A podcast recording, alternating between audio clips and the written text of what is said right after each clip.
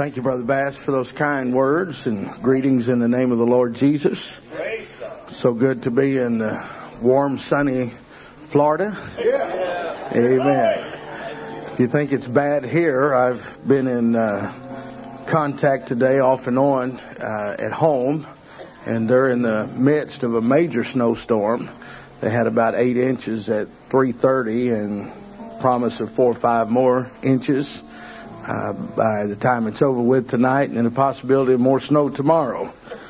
So if I was home tonight, I would be curled up in front of my fireplace and reading a book and eating popcorn and just so relaxed. And here I am right now, so tense and so uptight, and and uh, I I'm wondering if I'm in the wrong place or not. but uh, I do appreciate the very kind invitation to be here. And I know sometimes it sounds like that uh, what we're running in meetings like this is a mutual admiration society. And, uh, you know, you preacher gets up and introduces a speaker and says a lot of kind words, and then the speaker gets up and says a lot of kind words about him. It's not a bad deal, really, when you think about it. but uh, if you had to put up with as much abuse as some of us preachers do, and all the bad things that people say about us sometimes, why, you could understand sometimes we really need this. And uh, it may be the only thing that keeps us going until we get back home to uh, face reality again. But uh, having said that in jest and lightheartedly, I do appreciate these men on the platform behind me uh, so much more than what they'll ever realize. Uh, I know a lot of these brethren, and these men are what they say they are. What you see is what you get. They preach it straight and they live it straight, and uh, they love God, and they're concerned about the cause. Amen. Not just about uh, about the nation or an organization or a fellowship or whatever, but they have a concern about the cause, which is greater than anything else. And uh, I do love and appreciate uh, these men and appreciate Brother Bass and the other pastors that cooperate with him and help him put this meeting on. And I, I'm thrilled and excited about the tremendous growth that I see in this meeting, uh, numerically, uh, both with laity and the ministry, and the influence of it is spreading. Uh, I like to see good apostolic meetings grow and uh, have an influence and an impact upon the world that we're living in. And uh, I'm glad to be a part of a meeting that I can endorse and that uh, believes what I believe and preaches what I preach. And uh, I think we need uh, to uh, come together and network with uh, brethren of like precious faith. And I'm going to tell you something. This uh, this thing is narrowing down rapidly. And uh, even as I stand before you tonight, in just between now and the last time that I was here in this church, which has been probably three years ago, I believe, uh, there are men that have shifted their position. And uh, I think that is so tragic and so foolish to be this close to the end. And I do not understand what happens to a man that causes him, uh, after having a successful ministry and building a great apostolic church, then to want to change directions. Uh, I just don't understand that. I mean, seems to me like that just uh, common sense would dictate that uh, this message and this methodology has brought us this far. Why would we want to abandon it now? Amen. But I appreciate this apostolic doctrine. I appreciate uh, uh, what God is doing in the church tonight. And uh, again, thank you, Brother Bass, and this church for your great hospitality, beautiful room, and and uh, just so many nice things. And I appreciate it very, very much. I do not take that for granted. Amen. I'd like to invite you to stand with me tonight, if you would. I'm going to be reading from the book of Genesis. Um, and if you want to go ahead and turn to there and find your place in chapter number 32, I'll be reading from there in just a few moments. but uh, I do want to say how much I appreciate the messages that I've heard thus far in this conference. And uh, I believe Brother Rowley sounded the keynote last night when he reminded us of our calling and our purpose, and that is to be a witness. And uh, I do not want to fail in that uh, in that area. I want to be a witness. Amen. As he so ably described for us last night, appreciated his sincerity and the burden that he delivered that message to us. And uh, I really kind of trying to find the mind of God, and and uh, I didn't know what I was going to preach when I came to Florida, and I only have one little possibility in mind. And uh, Brother Hood just took care of that this morning. I mean, uh, he preached about staying focused and uh, as I listened to him preach, uh, Brother Hood, I don't know what your resume is and what all you've been in the past, but you are definitely a pastor now. Amen. I heard I heard overtones of pastoral exhortation all the way through that wonderful message this morning. And uh, I'm telling you, there's many things to distract us in the end time, and uh, we have to learn how to tune out all the voices, but the voice of God, and follow Him. And I appreciated that message and. I told Brother McKillop before church, I said, uh, you and I have to talk. I said, you lit my fire today. And uh, my, what a tremendous job of challenging us to uh, move into and to operate in that dimension of the Spirit. And uh, I appreciate uh, the checks and balances in the message that he preached today.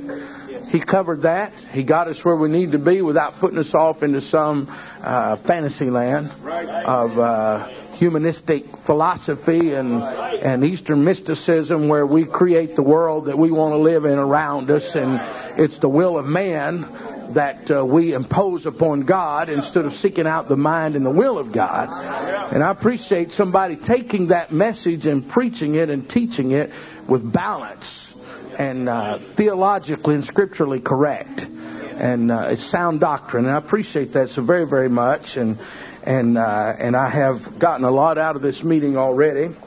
Now, tonight, I'm going to ask a request, and it's a sincere request. Uh, after you have preached for a while, and a few people have heard you preach, they begin to type you and categorize you and uh, stereotype you. In other words, you get put in a box after a while. Yeah, that's right. Yeah. And uh, we'll put this preacher in this slot, and he's going to preach a certain way and do a certain thing, and and uh, and so everybody everybody gets ready. You know, you go down to Bubba's and you eat barbecue, and and uh, you go down to Shells and you eat seafood, and yeah. you go here and go there. So we kind of we kind of get labeled after a while and uh, and uh, I guess I do it to people myself. But uh, you have to know that uh, you cannot build a church on conference preaching. And uh, some of the most capable and able preachers in our ranks sometimes have trouble building a church because it takes something besides conference preaching to reach a sinner and to stir the saints up and have revival and have a move of God and get people living right. And uh, I know we come to conference to hear those kinds of messages. And uh, I have some of those. In fact, I just happened to bring a few notes with me to this conference. But uh, God is not going to allow me to preach in that direction. And so what I'm going to have to do here tonight is, um, as your as the pastor has said, for me to take my liberty. Uh, I am going to pretend that this is Sunday night in Tulsa where I preach, and that there's people here tonight that needs God, and there's people that are lost and undone, and searching for answers and needing a touch from God. And uh, you're going to have to allow me to preach what I feel in my heart tonight. And uh, we may just end up with an altar call before this is over and try to pray some folks through the Holy Ghost, if that would be all right. Praise God. I hope that's re- appropriate in a revival conference. Amen. Reading now from the book of Genesis, chapter 32, beginning in verse number 6. And the messengers returned to Jacob, saying, We came to thy brother Esau, and also he cometh to meet thee, and four hundred men with him.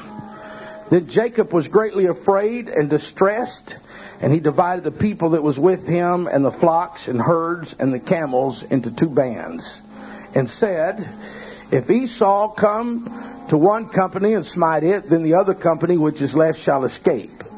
And Jacob said, O God of my father Abraham, and God of my father Isaac, the Lord which saidest unto me, Return unto thy country and to thy kindred, and I will deal well with thee. I am not worthy of the least of all thy mercies and of all the truth which thou hast showed unto thy servant.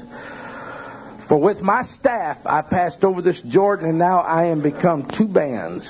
Deliver me, I pray thee, from the hand of my brother, from the hand of Esau. For I fear him, lest he will come and smite me and the mother with the children.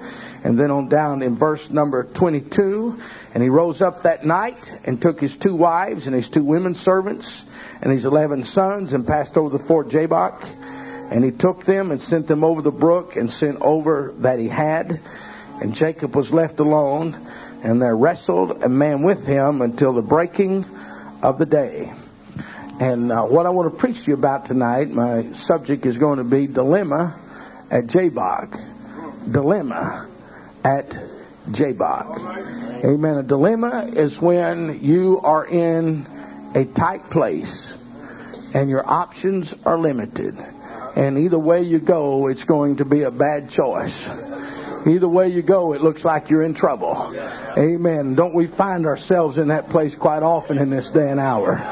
Amen. So Jacob was in a dilemma at Jabbok. Amen. Let's put our Bibles down and let's talk to the Lord together here tonight. Lord Jesus, thank you tonight for your divine presence, for your touch upon this service, for your anointing tonight. God, would you come and talk to hearts tonight? Would you touch lives? Would you change us, God? In Jesus' name, in Jesus' name. Now lift your hands and let's praise Him. Thank you, Lord Jesus. I worship you, Lord. I worship you, Lord. I worship you, Lord. Hallelujah, hallelujah. Praise God, praise God. In Jesus' name, in Jesus' name. Amen. You can be seated. For just a few moments, as a way of introduction, I want to talk to you tonight about the seriousness of the sin of backsliding. Backsliding is something that we are faced with. I suppose there's probably not a person here tonight that at some time or another in your walk with God that Satan did not try to put something in your pathway to cause you to become discouraged and lose heart or to tempt you to turn aside to the things of the world or go back to the world that you came from. Amen. But most of us know tonight that backsliding is not a light thing, but is a very serious thing with God. In fact, in the in the Old Testament, uh, the nation of Israel was characterized as a backsliding heifer. It seems like that every time that God was trying to lead them in a certain direction, uh, they would uh, back up and balk and begin to back up and go the other direction. And every time that it looked as though progress was being made, that old same old spirit that uh, had been in them from generation to generation would rise up again and they would turn away from the paths of righteousness and go seeking after the paths of iniquity and idolatry and the things of the world. And to show us how seriously that God considers backsliding, he actually accused the nation of Israel of being like an adulterous woman and uh, speaks of the sin of backsliding in the same vein as that of committing adultery. For you see, God was bound to Israel uh, by a covenant relationship, much like a man and a woman are bound together. As uh, the prophet Malachi said in chapter 2 and verse number 14 about the wife of thy covenant. Amen. So God was bound to Israel in this covenant relationship. When she broke the terms of the covenant and turned aside and followed after other gods, uh, it was the same as committing adultery. And so tonight when I talk about backsliding, it is not a light subject. Amen. It's not something to just casually touch and move on. And it does have serious, serious consequences uh, uh, to an individual. And I was at a funeral recently, and uh, the man, the pastor there, one of our one of our pastors, was conducting the funeral, and uh, the man that had uh, been killed in this accident uh, was a, uh, a backslider, and this pastor made reference several times throughout his uh, message to uh, his uh, the way that he handled backsliding and things of this nature. And he said, "I only have one rule in my church." He said, "Those that attend my church know very clearly what that rule is, and that rule is simply this: uh, if you if you fall down, you must get up again." And in the context of what he was saying, just saying that alone, it sounds like a positive statement, but in the context of what he was saying in the message and the comments he had in the message, he was simply saying, you know, backsliding is not that big a deal just as long as you get up again. And he went on to say, well, you know, this man, he was talking about and thinking about getting up again and, and then went on to call him a brother and what a great testimony he left and on and on and on.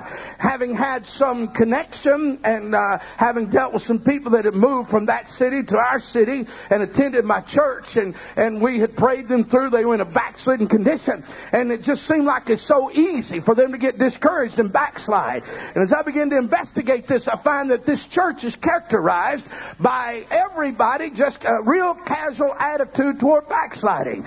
If you become discouraged or tempted and there's something out there in the world uh, that you're being tempted by, well, just check out for a few weeks and, and go backslide and, and waller around in the hog pen until you get tired of it and come on back and pick up and go right on. It's no big deal. Amen. But I want you to know tonight, backsliding is a big deal. Amen. Amen. Most people that are going to successfully live for God and be saved will never backslide one time. At the same time, if you do backslide, there is a place of repentance for those, amen, that really will seek after the face of God. So an attitude such as this will inevitably produce a church of chronic backsliders. Amen. And even as much as God hates the sin of backsliding, He loves the backslider. Amen. He does not slack in His efforts to try to save the backslider. Amen. I may be preaching to one individual in this service tonight. If it is, I do not apologize for preaching to one person. Amen. Because the Bible uh, characterizes the Lord Jesus Christ as leaving 90 and nine sheep in the fold and going out into the darkness of the night to seek out that one lost sheep to restore it back to the fold. So if it is necessary, amen, in this revival conference tonight, for one service, amen, to depart from feeding the 90 and 9 and go after that one, then I'm willing to do that tonight. And I trust that you'll allow God to reach for the backslider in this service tonight.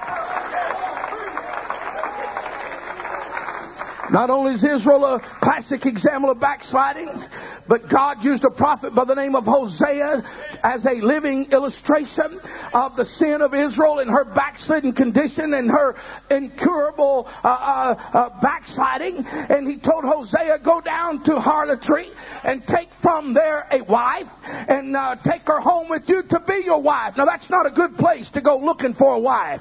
Amen. But God was trying to illustrate, amen, of where he found Israel when he called Abraham from Ur of the Chaldees a place of idolatry, a place of immorality. That's where the Genesis was. That's where the beginning was. Amen. Was in such a state as that. And God called them out of darkness into the light and the revelation of one true God. And God brought them into, uh, uh, into an understanding of who He was. And as they faithfully followed Him, He entered into a covenant relationship with Abraham and to his descendants. And so, uh, as uh, time goes on, sometimes we forget what we were when God found us. Amen. We get a little bit taken up with and a little puffed up. Amen. But every now and then we need to remember the pit from which we were digged. Hallelujah. Hallelujah. Earlier this week, one night this week, I, I told my wife, I said, I'm going to be tied up this evening. There's a man that God helped us win from a life of, of drugs and, and uh, drug pusher and fighting and violence and on and on and on. And he's been so strong and so faithful. When he came to God, he didn't have anything. And now he has a good job and, and they covered him up with work and he hadn't been in church but one time in about two weeks. And God was dealing with me and I knew that if I didn't get to him, that the devil devil was going to tempt him. The devil was going to trip him. He was going to fail. And I told my wife, I said, look, I'm not coming home until I find him, until I get a chance to sit down and talk to him. Amen. And try to get him stirred up and understand the dangerous place that he's in. And God helped me to be able to make contact with him and, and to talk to him. And he had a very receptive spirit. Amen. But I'm going to tell you something. We need if, uh, to remember where we came from. I reminded him, amen, that he had nothing before he came to God. Amen. He couldn't pay his bills. Amen. His family dressed like a bunch of bums. They didn't have decent transportation. Now they got two late model vehicles and, and they got money in the bank and he's buying uh, these kinds of things and something else. I said, you better not let mammon become your idol. Amen. Now that God has delivered you out of that world of sin, amen, you better put God first. Don't let anything come between you and God. Amen. But it's easy. It's easy to let something come between you and God.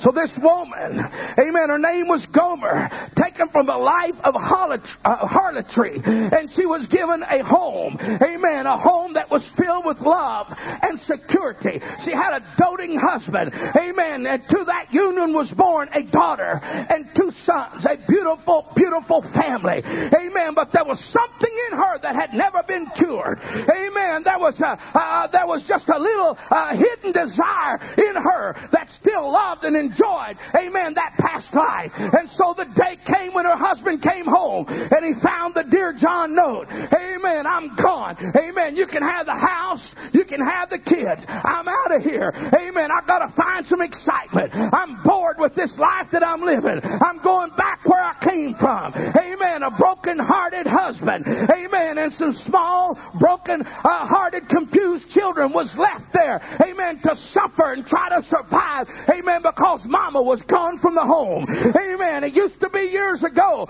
that you heard about daddies leaving the family. Amen. But we're living in a day and hour. Amen. When there's a strange spirit. Amen. That's coming to the land. And more and more we're seeing uh, uh, instances such as what's described here in, in the scripture where a spirit gets a hold of a woman and she just loses her sense of direction and she loses her uh, normal desire and is willing to walk away from her home and her husband and from her little children and go running after some idiot she's met on the internet or something.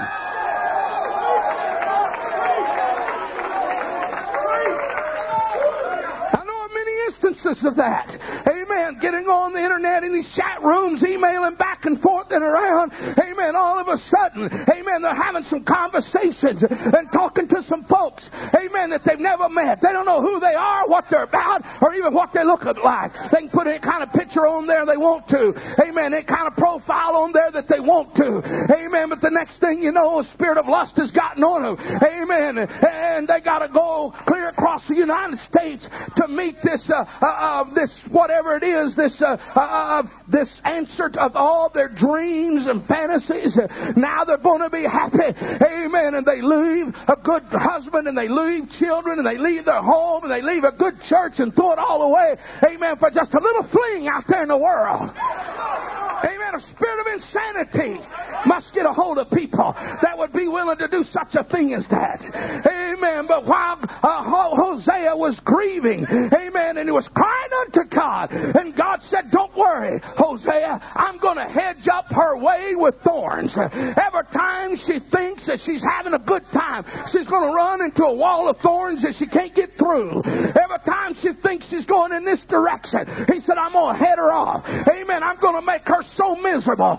She's going to be abused and, and mistreated. And he said, I am going to turn her around and bring her back to you.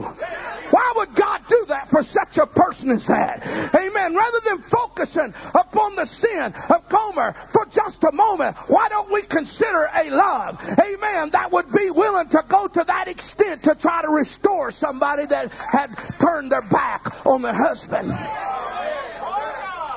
Amen. I'm telling you tonight, God loves the backslider. God loves the sinner tonight. Amen. If we're not careful, we're going to get an attitude against the backslider.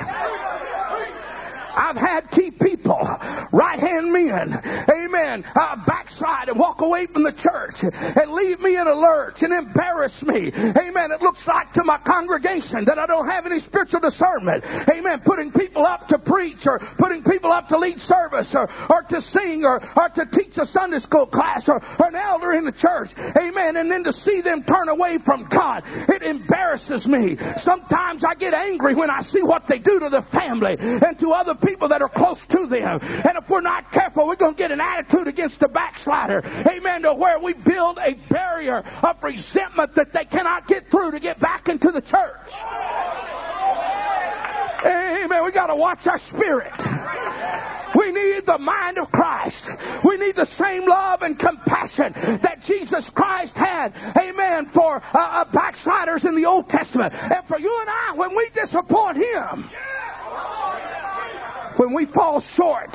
And I'm not making excuses for backsliding tonight. Amen. I hate the, uh, backsliding. And I do have a thing within my power to try to get people so established and in a relationship with God to where they will not backslide. But backsliding is something that we have to deal with. Amen. It was in the Old Testament. Jesus had it with his own disciples. Amen. They had backsliders in the New Testament church. And we got new backsliders in uh, 2000. Amen. I'm going to tell you what. I, have asked God. I've really questioned why He wanted me to preach this tonight. And the only possibility I could come up with is could it be we're praying for revival? Could it be that God wants to give us a revival of backsliders? Amen. We started the church here in Tulsa 19 years ago. That's, that's how far back our history goes. No further than that. A lot of churches uh, represented here tonight have a much lengthier history than that. And what I'm fixing to say that applies to our church would doubly apply to some other churches. Amen. But if just a fourth of the backsliders, amen, that have gone through our church in the last 19 years, amen, was to come back to God, it'd be the greatest revival we've ever had. Amen. I'd immediately have to go into a major building program to have room to take care of the backsliders. Could it be tonight if somehow or another, amen, the Spirit of God could touch our hearts and wash our minds, amen, and wash our spirit, and we could begin a, a new burden and desire to see the backslider restored, amen, that God could bring backsliders back into the church. You don't know how many tonight are lonely, how many tonight are sitting at home alone or off to themselves in a bar somewhere, and their hearts are heavy, and they're thinking right now, I really miss the church. I really miss the fellowship of God's people. I really miss hearing my pastor preach the Word of God. Amen. If it wasn't for so much uh, junk that's happened, and if I wasn't so embarrassed, I'd go back to the church. Oh, hallelujah, hallelujah. Amen. I don't want my attitude to keep anybody out of the church. I don't want my attitude to keep anybody out of the altar. Amen. I want to have an attitude of Christ that invites the backslider to be restored. Many of you have read his books, listened to the tapes. We talk a lot about Brother Verbal Bean. Some of you maybe knew him and and heard him in person. I had the privilege of of uh, hearing him preach a number of times, and uh, actually I've been in his church uh, several times when he was pastoring there uh, when I was living in the Houston area, and uh, and uh, he was a most unusual person, and I saw him several times in his own church. Come to church and and to he didn't start service like we normally do he'd just have everybody praying and praying and praying and praying. And he'd get up and I've seen him just lean over the pulpit like this and, and he'd begin to talk about some folks. And I've been thinking about George today. He said, you know, George, hadn't seen George in church now for six months and and uh, then he'd talk about someone else a while, and he'd have the church get down and pray a while. I've been there when they've done that for two and three hours in a row. That's all they did. Amen. And Brother Bean would literally just double up and almost in convulsions of, of weeping and crying and praying. And uh, one of the things that uh, some of the men that worked with him that uh, have told me that characterized him is that any time a backslider uh, came back to the church and, and came to the altar, that Brother Bean would be down there weeping and crying and praying with them. And they said there was some folks that just didn't want to live for God. And they'd been through those altars eight or ten or twelve times. But Brother Bean acted like they had just left the day before, and this is the first time. A man of such compassion.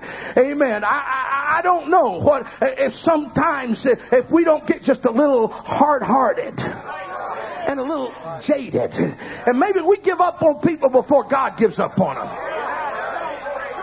Amen.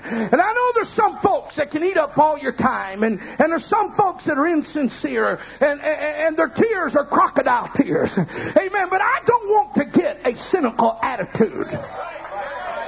Amen. I don't want to get to a place that when people pray, I look at them and say, well, I wonder how long they're going to last. I wonder if they mean business or not.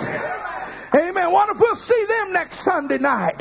My God, if you got that kind of attitude tonight, why don't you repent of it and get rid of it?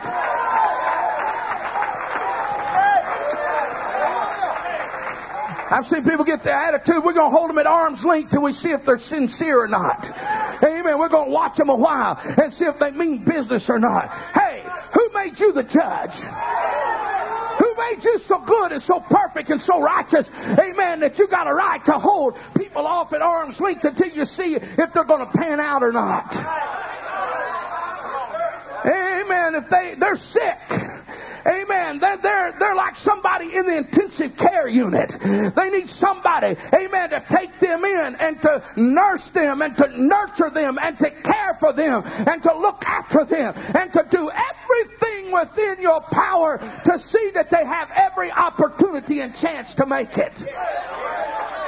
Hallelujah, hallelujah. Amen. I don't know why I'm preaching this or who I'm preaching to tonight. Amen. But I feel like we need a new love for souls. We hear a lot of preaching about church growth. Forget about church growth. Get your burden for souls. Amen. If you start praying souls through, amen, and you start, amen, touching God, amen, for the needs of those that are lost, you'll have church growth.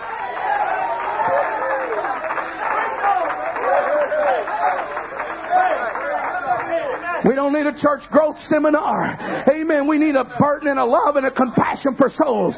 We need the same spirit to get on us that was on Jesus Christ. Amen. This is not a business. Amen. I said, this is not a business. This is a church. Know we got bills to pay. And I know we got business to take care of. But I didn't get into this to be a business administrator. Amen. I'm in the ministry. My calling is to minister to the lost and the dying and the hurting and the needy.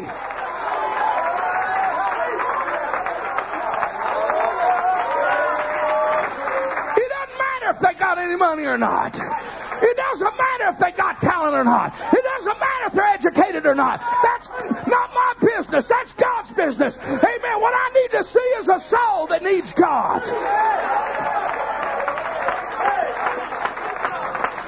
Some folks only focus on the elite. Amen. And that's where they set their sights. They want some folks that'll add a little class to the church, and and they want some folks that'll add a little money to the church coffers, and and they want some folks, you know, with a little prestige in the community. And so that's what they're reaching for. Forget all that nonsense. Amen. Just start reaching for souls. It doesn't matter where they come from, which side of the tracks they come from. Amen. Whether educated or not educated or whatever. Amen. If we would get a love and a burden for souls. Amen. God will add to the church daily such as should be saved. Some of you don't need a banker in your church. Amen. You, you'd ruin them if you had them. I saw one man that won his banker to God. Every service he had to get up and brag about his banker coming to church and his banker this and his banker that until the banker got to thinking he was the most important person there. And guess what? He isn't even in church today. Amen. I'm telling you what we need to get excited about is just people finding Jesus Christ. Amen. Their sins being forgiven and remitted and washed away and filled with the Holy Ghost and living for God. Amen. That's exciting to me. Oh, hallelujah, hallelujah, hallelujah. Amen. Is this a revival and evangelism conference or not? Thank you, Brother Riley, for preaching about witnessing last night. But we got to make sure that the reason we're witnessing is because we're trying to fulfill the commission. We're trying to reach souls. We love people. Amen. We're not trying to build a church so that we can have a big name. We're not trying to necessarily outdo the church across town or in another state. Amen. There's a lot of folks that are so ambitious in the Pentecostal movement. Amen. This thing has become a competitive business. Amen. Who can build the biggest church? Who can build the most elaborate building? Who can do this? Who can do that? Fully on all that. Amen. I'm not jealous over anybody's building or anybody's congregation. I am concerned about having revival in the city that God planted me in. I'm not competing with the Baptists. I'm not competing with the Charismatics. Amen. I'm not competing with anybody. I'm just trying to do what God's called me to do. Amen. We get so focused on worldly success and setting goals and, and achieving and, and, and imagining what we want to accomplish in life. Hey, let's get back and find out the will of God. Let's find the mind of the Spirit. Let's learn how to pray in the Holy Ghost until we know what God's will is and then do it. Well, I didn't know I was going to say all this, but I'm not going to put it in reverse just because I have. I don't have any apologies to offer. Amen. I'm tired of all these seminars. I'm tired of all this junk that we're hearing. Amen. I'm tired of all the competition and, and the slick tabloids and on and on and on. Amen. I want to see a real move of God. Too much flesh been exalted amongst us. I believe God gets embarrassed and checks out of many meetings. Amen. Because uh, uh, everything that's been said and done is not to the glory of God, but to the glory of man. Let's forget who's here tonight. Amen. Let's forget, amen, who's preaching. Let's forget who's on this platform. And what do you say? Let's open our hearts up and have a move of God. Somehow in this meeting, amen, let's sweep aside all of that kind of junk and let's see if we can have a real depth in the Holy Ghost. Oh, God, help us tonight. Hallelujah. You can be seated. Hallelujah. My scripture text here tonight. Uh, I spoke of this man by the name of Jacob. Jacob is one of the important characters of the whole Bible. Amen. He's one of the ones that uh, was one of the forefathers, one of the founding uh, men of faith and in the lineage of Jesus Christ and so forth. Amen. He's a grandson of Abraham.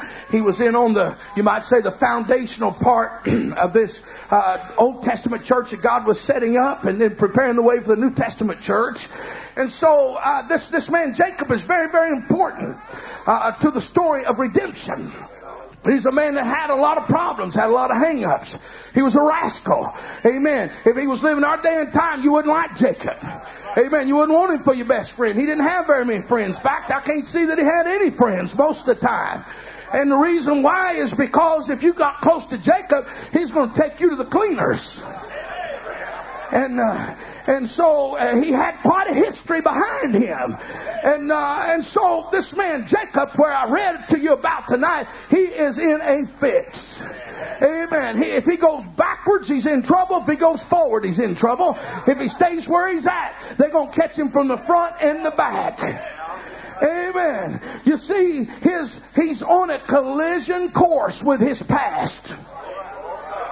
Why is he so nervous? Amen. Why is he so antsy? Amen. What, what's, what's wrong with Jacob? I mean, he's just all over the place, just a bundle of nerves, just so nervous and, and upset and, and on and on and on. And uh, then he gets his wives together and says, now you take your, you take the, these kids and you, these herdsmen, you go here and let's divide the flock here. Let's do this. Herdsmen do this. Go here and do that. Something else. I'm splitting y'all up. I'm to put half of you over here and half of you over here. He's all nervous because he's getting close to home. Amen. Now most people get excited when they've been gone from home for many, many years. And Jacob was kind of excited about the idea of going home because when he left where he was at, home sounded better than where he was at at the present time. Because he had outstayed his welcome at his father-in-law's house. Now we won't go into in-laws and, and sons-in-laws and daughters-in-laws staying at their father-in-law's house till they wear out their welcome. I'm not touching that subject. Amen. You're not paying enough for me to touch that, Brother Bass. Amen. I want to make sure, amen, that I had a, a fast plane out of town if I preached on that. But anyway, and I'm not trying to send any messages back to Enterprise. Brother Paget's the pastor of my daughter and son-in-law and, and two of the sweetest children you ever seen in your life. Amen. I would say the sweetest, but I'll have problems with Brother Bass. So it's neck and neck. All right, we'll go for that. Anyway, so he outstayed his welcome. And Laban is angry with him. And he overheard Laban's sons, which was his brothers-in-law, talking and said, you know, Jacob has ripped our father off and he has stolen our father's uh, uh, goods and his herds and his flocks and, and what they were thinking about, you know, when daddy dies, we're not going to get near as much inheritance as we were going to get because of this rascal Jacob. He has ripped daddy off. And so Jacob was a little nervous about that. And, and uh, then he uh, uh, noticed that his uh, father-in-law Laban's face was not as kind toward him as it had been in times past. And he decided it's time to clear out of here. Amen. So he got his wives together and uh, he gathered everything up in secret and they took off as fast as they could. Put three days journey between them and Laban. But when Laban come home and found that his, his daughters and his grandchildren were missing and Jacob and his herds and flocks, he got him some men together and they took after them and overtook him in seven days. And there was a showdown. Amen. Laban was angry. And Laban had sufficient men with him. Amen. To have killed Jacob and to take uh, uh his daughters and his grandchildren back home. And I understand how Laban felt. Can you imagine? He was taking those grandchildren away permanently. Laban knew that he would never probably see his daughters or grandchildren again, and they had grown up right there around his feet. And he wasn't happy about it. Also, he saw his flocks and herds leaving, and he realized how much of his possessions that Jacob had won from him. Amen. And then uh, uh, he also began to miss his idols. His idols were gone. And so it was one angry man that came looking there for Jacob that day. And when he caught up with them, they had words and, and they talked for a little bit. And somehow or another, they were able to make peace. And, and so they heaped up a heap of stones and they ate on top of those stones. And they made a covenant that neither one of us will ever go past this pile of rocks to do harm to the other. Now, my friend, that's not a whole lot of comfort when you're dealing with a man with a track record like Laban. Amen. He had changed Jacob's wages ten times. Amen. Every time they had a deal, he changed it. Laban thought nothing about changing the rules in the middle of the game. So that's not a whole lot of comfort to know that you got a father-in-law that hates you and sons-in-law that hate you, and the only thing standing between you and them and their wrath and anger was a pile of rocks and a promise from a liar. Jacob did the only prudent thing, and that is put as many days distance between him and that pile of rocks as he could. I don't believe he ever intended to go back to that pile of rocks. Amen. I'm not getting close to that dude if I get out of here. Amen. So for a while, the only thing he could think of is putting as much distance between him and Laban as he could. But then as he began to enter into familiar territory, he began to think, hmm, going home. Going home. He began to reminisce about home. And as he began to reminisce about home, he came down to his leaving home. And the last thing he remembered his brother Esau telling him was, as soon as daddy dies, I'm coming after you. I'm going to kill you. I'm going to destroy you, you dirty, double crossing, cheating hound, you. Read it for yourself. That's the Okie version. Amen. It's in there, but you got to be spiritual to see it. That's right. Amen. So if you can't see that, you've never seen it. You're just not spiritual enough, but it's in there. Amen. And so, he began to think about Esau. And he began to think about his hide. And here he is. If I go backwards, Laban's going to get me. If I go forward, Esau's going to get me. If I stay right here, both of them's going to get me. God had hedged his way up with thorns. Amen. God was still dealing with this man to bring him to the place that God wanted him to be. Amen. So here he was on this collision course with his past. Esau was coming to meet him. He sent some uh, men out to spy out and check out what was going on. They come back and said Esau is coming with 400 men. And what that meant was they're armed, they got blood in their eyes, and they're looking for your hide. Amen. He's not taking any chances. He's going to make sure he's got enough forces to take care of you. Amen. So here, uh, Jacob is filled with dread and anxiety. Amen. What am I going to do? Amen. Sometimes I feel like that kind of anxiety and dread gets on people when they come to the house of God. Amen. They got a past that's pursuing them. Amen. They're carrying a lot of baggage with them when they walk through those doors. It's unbelievable. Amen. The condition uh, and the circumstances that people bring with them when they come to the house of God. Amen. Uh, uh, Tuesday, my wife and I counseled a new convert, young lady, 20 years old. She's pregnant, out of wedlock. She came into the church uh, a few months ago. She was already pregnant, and, and she began to tell us her story. It was um, almost unbelievable. Amen. She met this guy at a friend's house, and and uh, and they uh, started partying, and and. Uh, uh, 19 years old and, and uh, he was 33 years old. And so now she's pregnant with his baby, and now she knows a lot more about him than she did then. And, and he's a dealer, and he's worthless, and, and on and on and on. She told us a story of all the financial problems she's in. She's having to file bankruptcy because of all the bills they made in that short period of time in her name. And they bring all of this into the church. I'm telling you, people pull a lot of baggage with them nowadays. Amen. It's like the hounds of hell, amen, are on their trail and coming right after them. Amen. If they go back, it's going to get them. Amen. But sometimes, especially when it's a case of a backslider, they left the church because they had some problems. They might have had a run in with the pastor.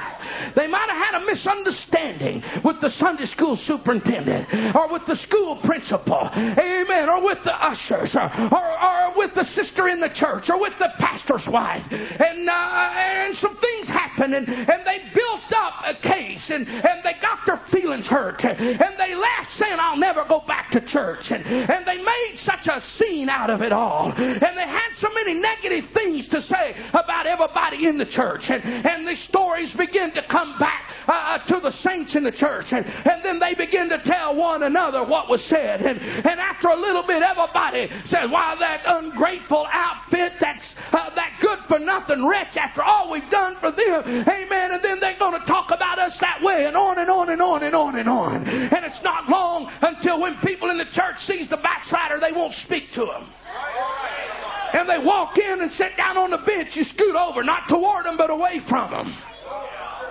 Amen. They almost have to break their way back into the church.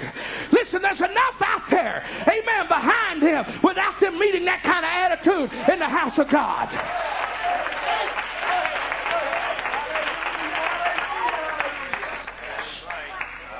Amen. So he was filled with anxiety. He didn't know what to do. Amen. So he did the only thing he could do. And he took his family and divided them as I described to you just a few moments ago and and he began to try to figure out a strategy. He he was a he was a thinker and and a, and a planner and uh, and a manipulator and and and a man that always uh, thought ahead and and and had things figured out and knew what he wanted and and knew how to get out of trouble and so forth and so on. But now all of his guile and and all of his strategizing and and everything else that he was trying to do after he got it all done, he still felt this dreadful fear. He knew that it ain't gonna work this time. This isn't going to get it. I've got to do something different. Amen. God had him where he wanted him. God had him in a corner. Amen. And so later on that evening, Jacob uh, crossed at the uh, at the fort Jabbok, and, then the Bible says he was alone, and there a man met him and began to wrestle with him. Oh, let me tell you something. This man needed to get a hold of God. Amen. Jacob had, had taken his family out of that land of idolatry, but they were still tainted with the spirit of idolatry. Amen. They still had that attitude. He needed help. He had problems in his family. He had problems at his father in law. He had problems at his own father's house. Amen. His whole life was in chaos. Every direction was dysfunctional, if I could use a, a popular word in our day and time. Everything was messed up. Amen. But he found a place alone at Jabbok. Jabbok means a pouring forth. Amen. He began to pour some things out. I think he began to pour out all of his frustration. He began to pour out all of his anxiety. He began to pour out all of his fear. He began to pour out all of his hurt and all of his misunderstanding. He began to pour out before God until he, until he started getting honest with God. Amen. Jabbok was a place of decision. This is where Jacob made up his mind. Amen. It ain't going to be like it's been in the past. Amen. I'm going to get a hold of God. I've made up my mind. Amen. I got to have God. He made a decision. Someone here tonight needs to make a decision. Said we got to make decisions. And then the second thing, amen, it was a place of honesty. He finally got honest with himself. He saw himself for what he was and who he was. Amen. When he said, What is thy name? He didn't want to tell him what his name was. Remember when his brother Esau had said, You're rightly named. You're a deceiver. You're a liar. You cheated me out of everything. Everywhere he went. They called him Jacob in derision. It'd be like us nicknaming somebody Tattletale, like we did when we were kids. Every time we saw him coming, Tattletale, Tattletale. Do something to him. Go tattle now. Go tell mama. Go tell the teacher. Am I the only one that did that? Nobody likes a tattletale. Amen. Some folks we label as a liar. Didn't believe nothing they said. Amen. Because they didn't tell the truth. And they were rightfully labeled that. You know, but sometimes people get tired of being a liar or being a cheat or being a tattletale or being this or being that and they want to change. And Jacob was tired of his name. He was tired of what he was and he wanted to be something else and he made a decision. I'm going to change. Amen. I'm going to tell you, when you make up your mind to do something, you make a decision, you're well on your way to seeing victory. You're well on your way to seeing something happen in your life. So it was a time of decision. It was a time of honesty. Yes, my name is Jacob. I admit it. Amen. I don't like what I am. I'd like to change it if I can. And I'm going to tell you tonight, if you don't like what you are, and if you don't like where you are, and if you don't like what you've been doing as far as living for God, you can make a decision tonight to change it. Hallelujah, hallelujah, hallelujah.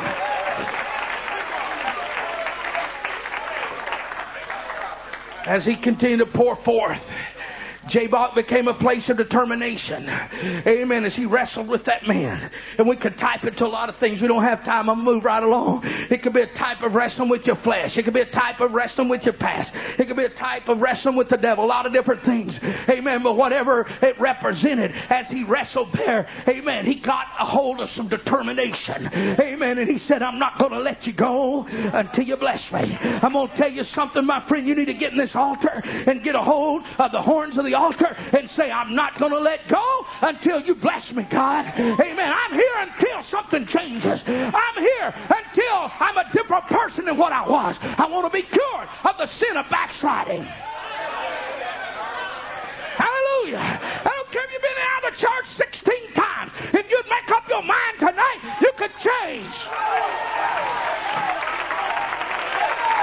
Hallelujah, hallelujah, hallelujah, hallelujah because Jabbok was a place of change. Amen. The angel said to him, No more shalt thou be called Jacob, but Israel.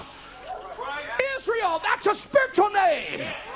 That's the opposite of deceiver and conniver and liar and all of these things. Amen. It now means you're a prince with God. Amen. You found favor with God and man. Amen. So Jabbok was a place of change. I believe our altars are a place of change. Amen. It changed his past. It changed his name. It changed his future. It was a reversal of his fortune. Everybody had been against him up to now. Everybody was looking for him to slay him. Amen. But he stayed in an altar until something changed. Oh, hallelujah, hallelujah. I'm telling you, there's something you can get in this altar tonight that'll change you for the rest of your life. So much of time, people are too quick to get out of the altar. I'll tell you something else. Sometimes we're too quick to get them out of the altar. I see folks come to the altar touched by the preaching of the word. Amen. Moved upon by God. Deeply, deeply stirred, weeping and crying, and fall on their face to repent. And as soon as they as they bend over to repent, we jerk their arms up and say, Worship God. God wants to give you the Holy Ghost. Sure, He wants to give them the Holy Ghost. But sometimes they need to pray until they change.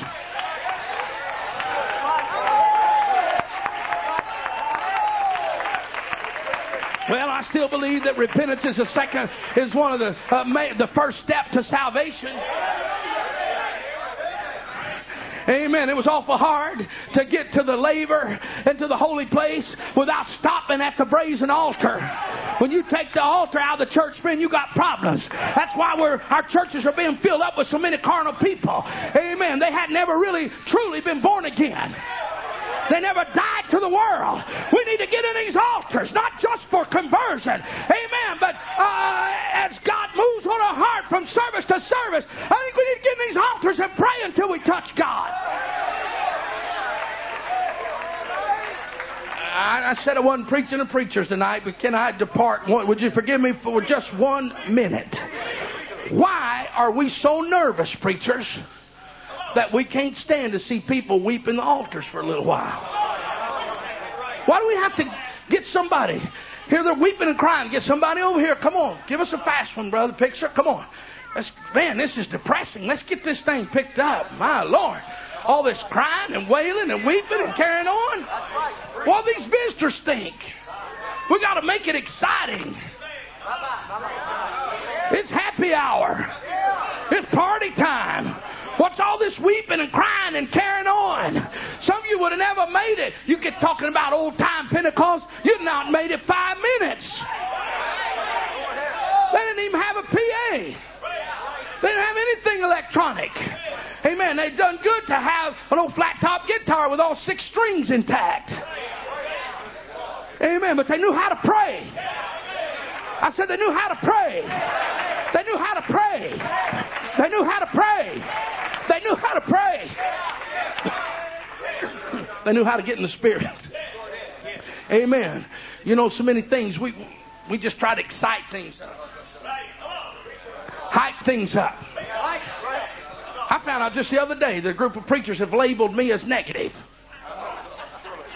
And the best I can track it back is because I preached a message they didn't like. And so they're calling me negative.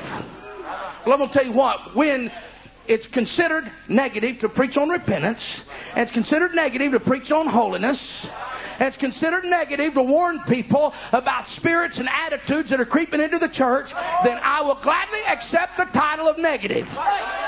If that's what negative means, then I'm negative.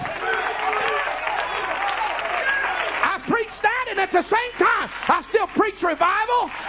I still preach witnessing. I still preach going out there and getting them and bringing them in. And if that's what it means to be negative, then I'm the most negative preacher you've ever heard. And I wear the badge with pride. I'm going to keep preaching that people need to repent. Amen. People need to get a hold of God. We need less hype and more Holy Ghost.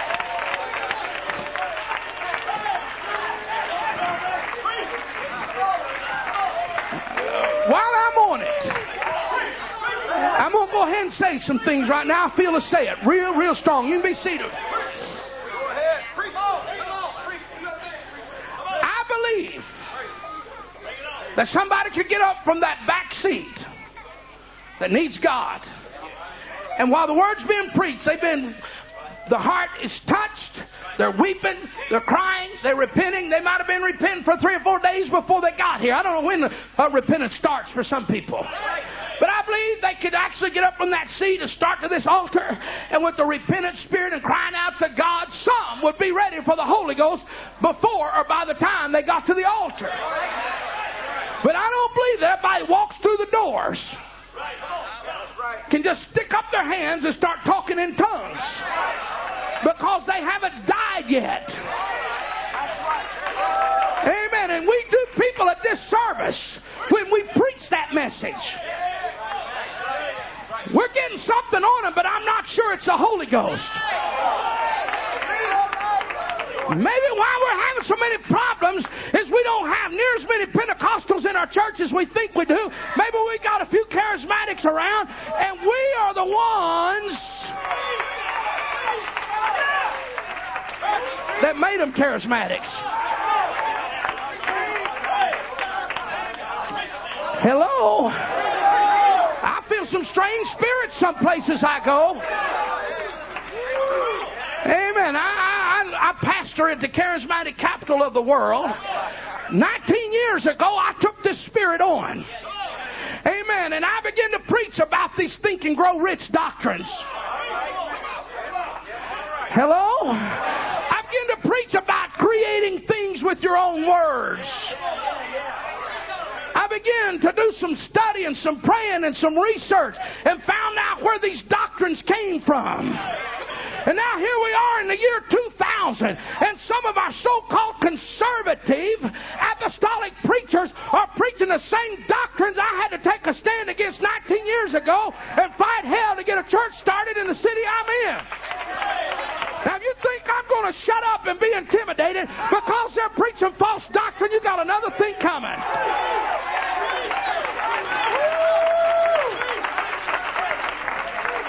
We don't need a new revelation.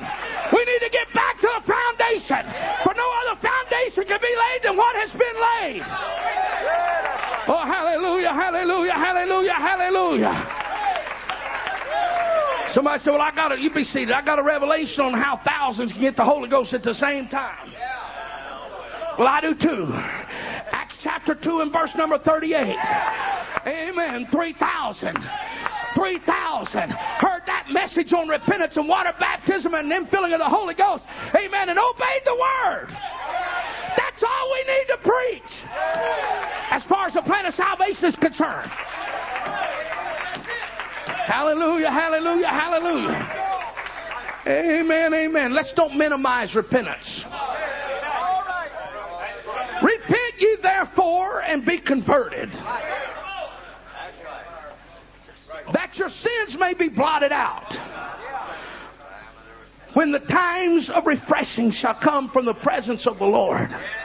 One translation says, so the times of refreshing can come from the presence of the Lord. In other words, it's saying that the times of refreshing is contingent upon us repenting and being converted. That's what's holding back the times of refreshing is a lack of repentance.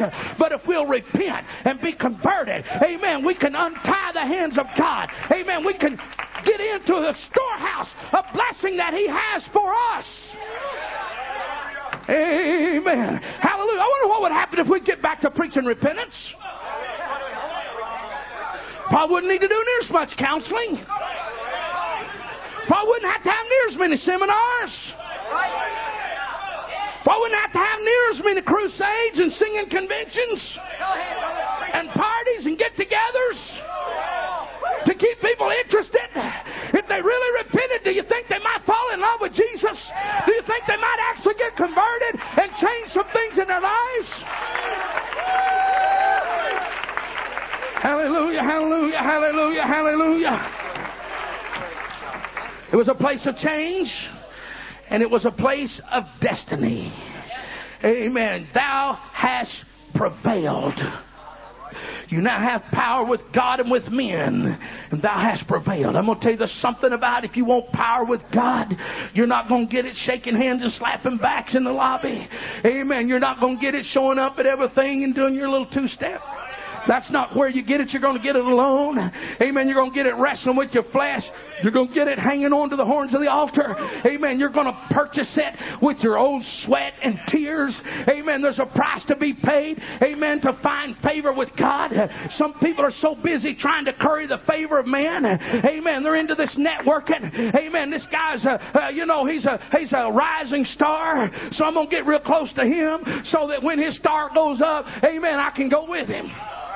Amen. This guy here is able to promote me. Lots of people knows and, and, and respects Brother Bass. So I want to be Brother Bass's buddy so that he can help pull me along. Amen. And they go from one to another to another to another. Amen. That's why one time they're with you they preach one thing, there's someone with someone else they preach something else. All they're trying to do is network and connect and, and get all these contacts together because someday a good church is going to come open. Amen. And one of my buddies is going to help me get it. I don't know how I got from what I was preaching to this. Amen. If I'd known I was going to preach this, I might have been afraid to preach it. Amen. But as I'm preaching it right now, I'm not afraid to preach it. What I'm saying is, if you quit currying the favor of men and try to find favor with God,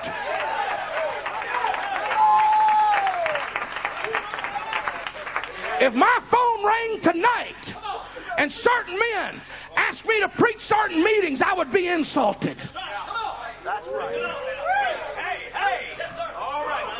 I would hate to think that I'm so safe and so predictable and so reliable that I could preach somewhere that doesn't stand for this apostolic truth.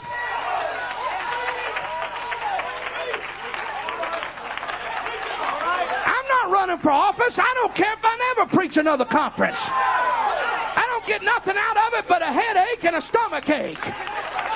Amen. I'm not after any uh, clay, uh, accolades or, or anything along that line. I don't even care. I'm 51 years old. I could care less if I never preach another conference. But I'll tell you what I do care about. I care about this apostolic movement. I care about this doctrine. And as long as God gives me an opportunity and a platform to speak on, I'm going to speak the whole counsel of God.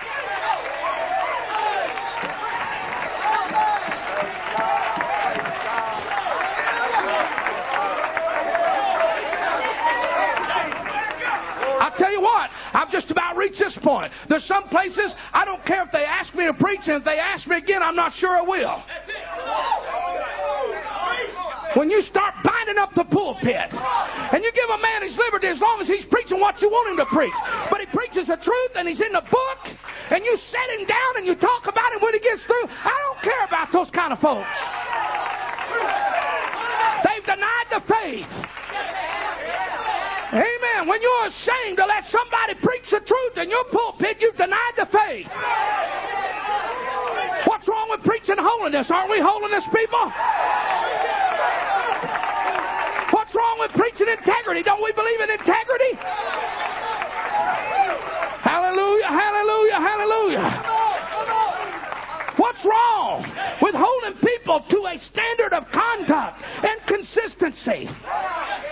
When that's no longer welcome in our pulpits, we're well down our road toward a charismatic movement. You know what got us to where we are? It was an unfettered pulpit. It was apostolic preachers being turned loose to preach the whole counsel of God. Be seated. I got something else to say.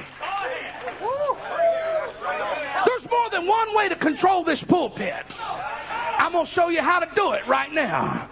Okay, I looked this group over. Now, this is just for illustration purposes. I don't even know some of you men. Okay, no, I can't use him at my conference because I heard what he preached down at, uh, let's see, where was that meeting at? Ooh, we can't have that. I got some important friends coming that would really be offended by that kind of preaching. So we can't have Brother Alviar to preach at our meeting.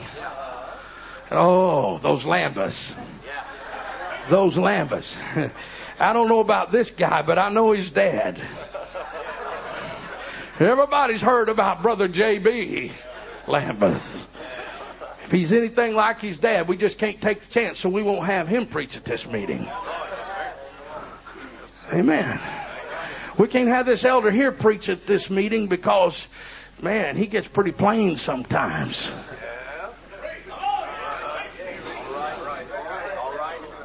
You understand what I'm saying?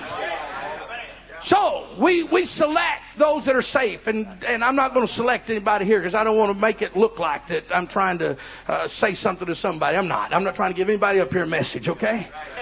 But here, I could just start with these young men right here. This fella, are you a preacher? Are you called to preach, or you just like to sit right up here where the preachers are?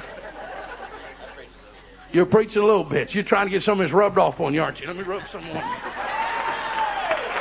I want you to be an apostolic preacher. Amen. It's a good place to sit. Get some of it rubbed off on you. Amen. Hallelujah. Amen. But so I say, hey, hey, this this young man, he wouldn't preach anything controversial, so I'll use him. And this guy over here, he's always safe, you know. He always preaches about the blessings of God and this, and that, and the other. So, you know, in the world they call it stacking the deck.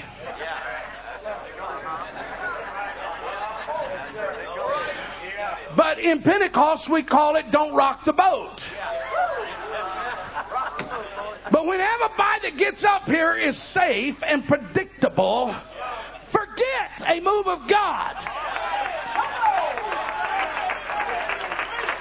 You have to have more singing, and you have to have more uh, promotions, and you have to have more of this and that. In fact, probably you ought to start a little drama ministry. Yes, sir. In our city, uh, one church only had about 80 or 90 people. And they didn't have a secretary or an assistant pastor, but they hired a fellow to come in as full-time drama minister. And they opened a supper club. And when people come in to eat, they was going to give them a drama and use that to win them to God. Bet you never thought of that. As far as I know, they only lost 20 or 25 during that experiment. But that's a that's an idea. You probably hadn't even thought of that, had you?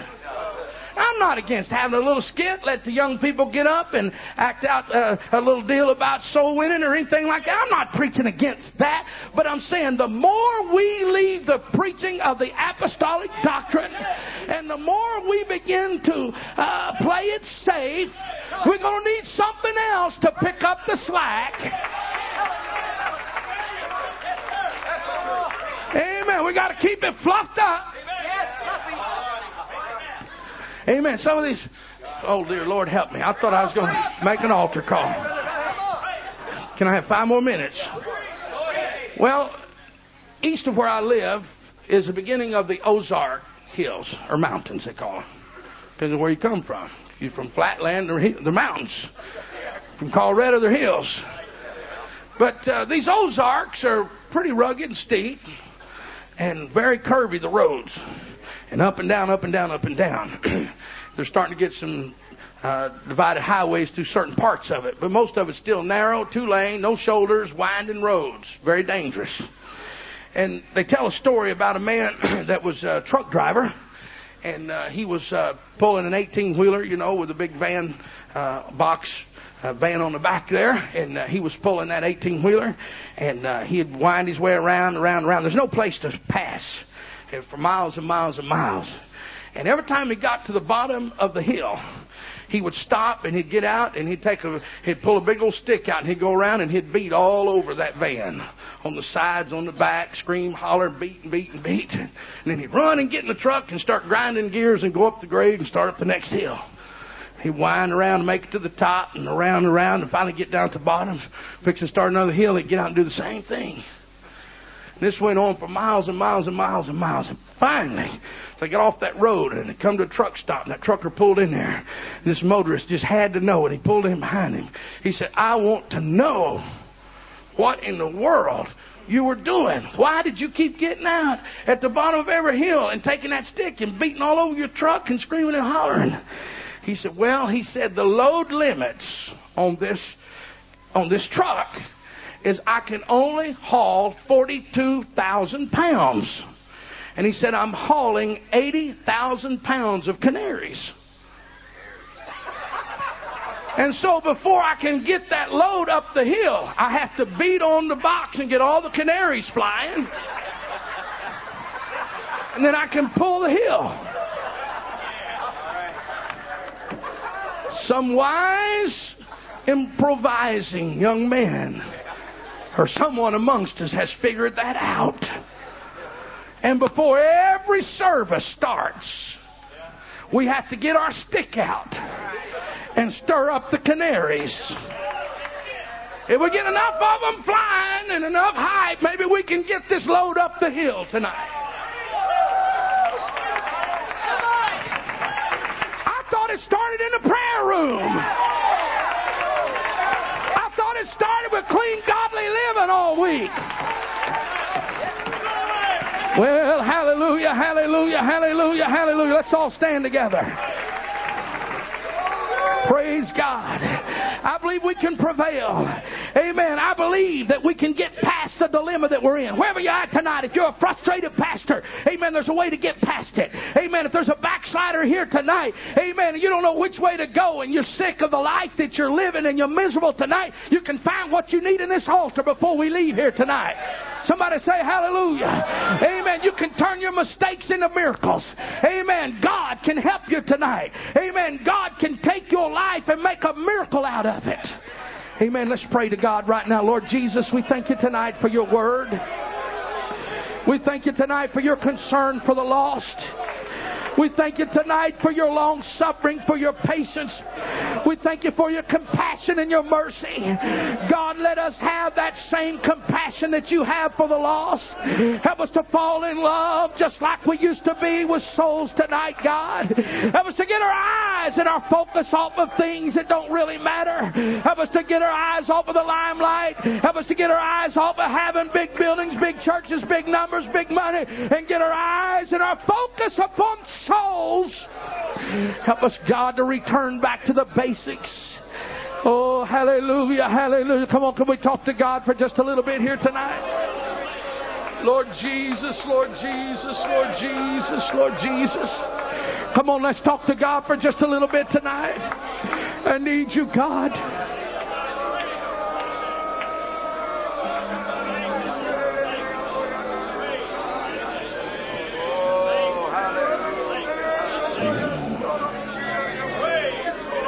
Mm-hmm. Before I turn this pulpit back,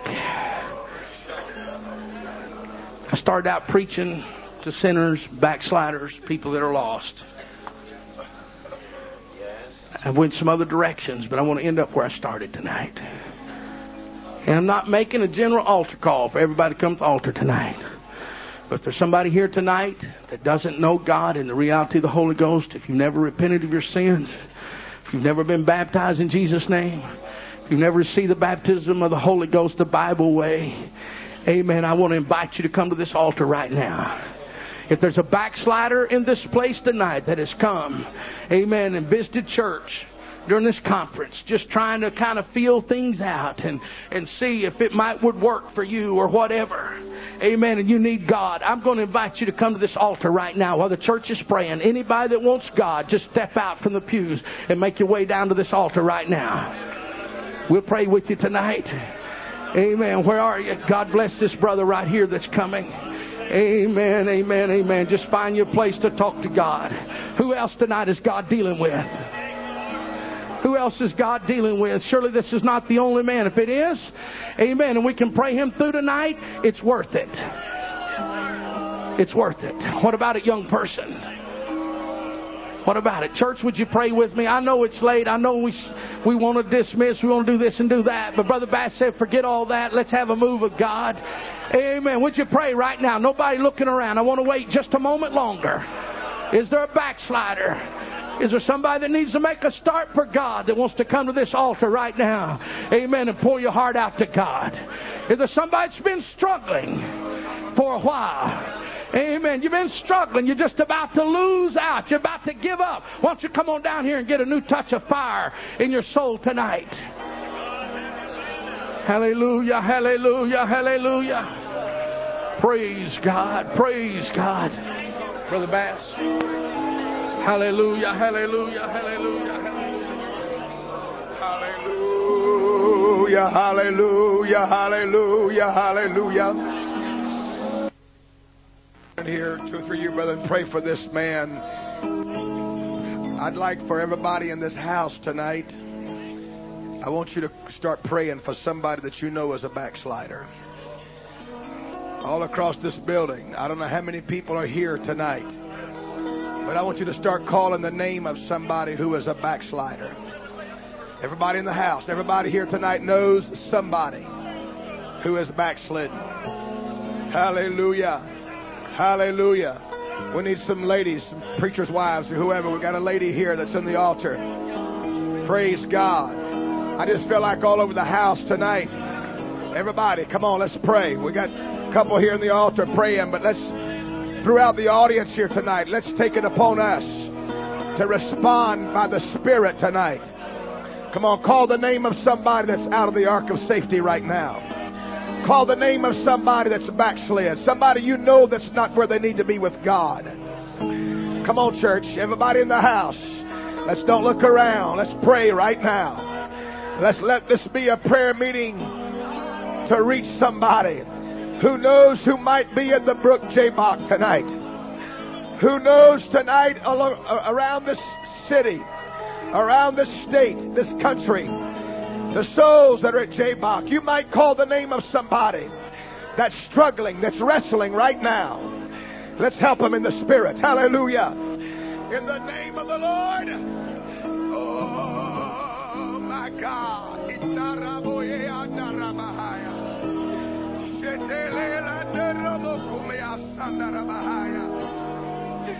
Oh God.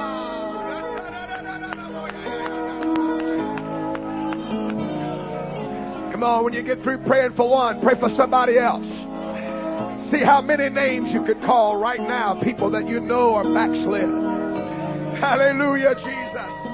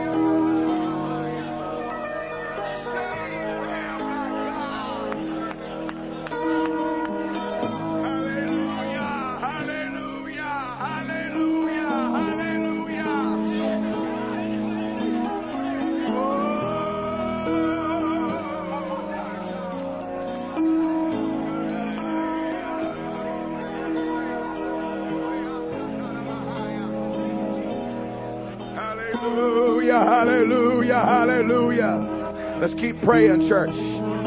Let's keep reaching around this place. Hallelujah, Jesus. We've heard from the Lord a message that we needed to hear. Hallelujah. Thank you, my God.